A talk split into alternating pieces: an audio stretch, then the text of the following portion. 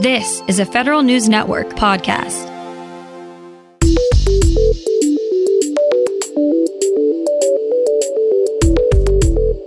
Coming up on today's Federal Newscast, TSP is preparing for some major upgrades to its systems and services. EPA is taking another step towards transparency. And agencies have one new law to thank for millions of dollars in savings.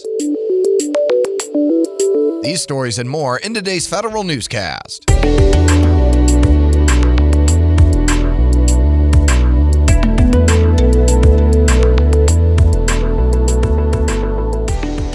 Welcome to today's episode of the Federal Newscast. I'm Eric White.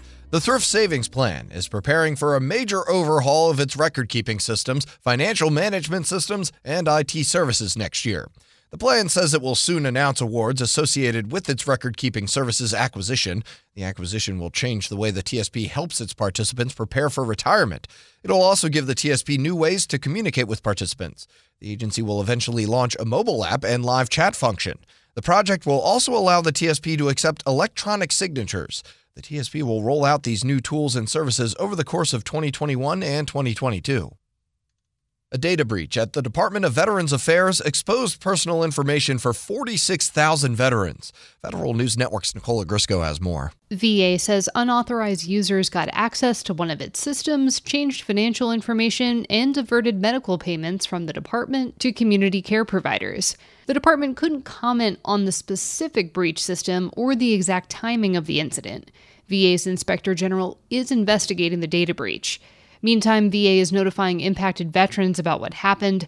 They'll receive free credit monitoring services. Nicole Ogrysko, Federal News Network. A final rule from the Environmental Protection Agency gives the public a platform to request changes or removal of agency guidance documents. This stems from an executive order President Donald Trump signed last year calling for increased transparency in agency regulations. EPA Administrator Andrew Wheeler says the agency has launched an online portal showing more than 10,000 active guidance documents. Wheeler says the agency also rescinded about a thousand guidance documents earlier this year.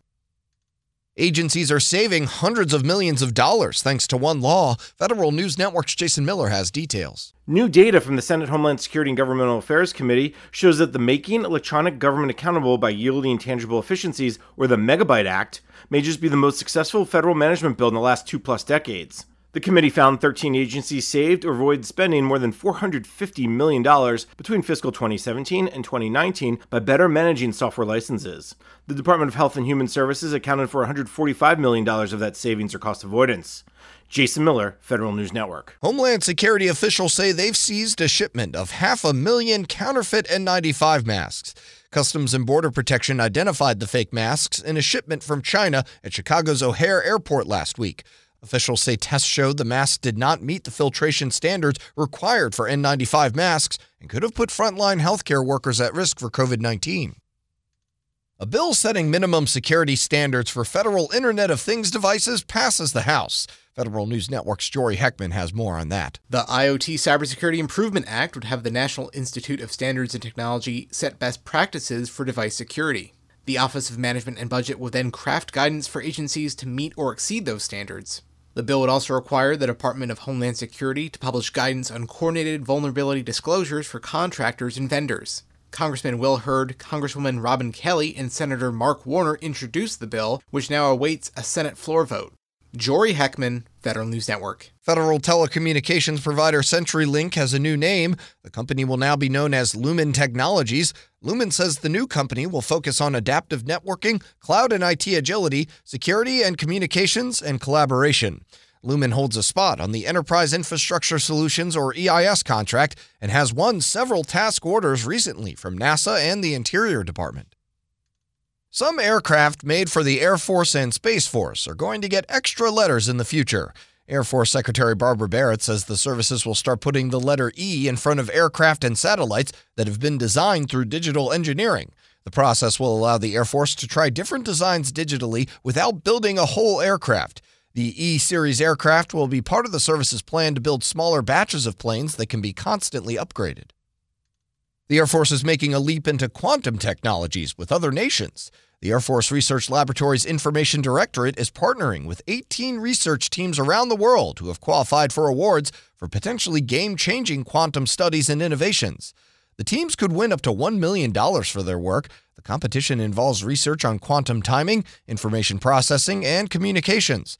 The teams pitched ideas for lasers, integrated quantum platforms, and sensors for GPS denied navigation and a federal judge is about to decide whether the military can discharge service members simply because they're HIV positive. In court arguments yesterday, lawyers for two airmen the Air Force wants to discharge said the service's policy is irrational and discriminatory. The court has put their separation on hold while the lawsuit unfolds, and a final decision is expected soon.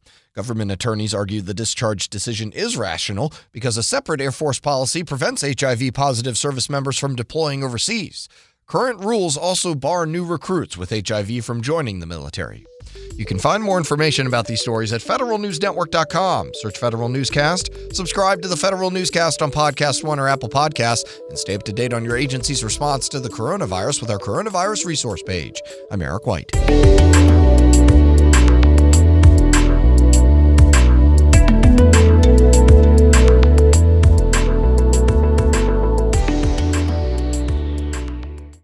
Whether it's Baker's Simple Truth Turkey or mac and cheese with Murray's English Cheddar or pie made with fresh Cosmic Crisp apples, there are many dishes we look forward to sharing during the holidays. And Baker's has all the fresh ingredients you need to turn today's holidays into tomorrow's memories. Baker's, fresh for everyone.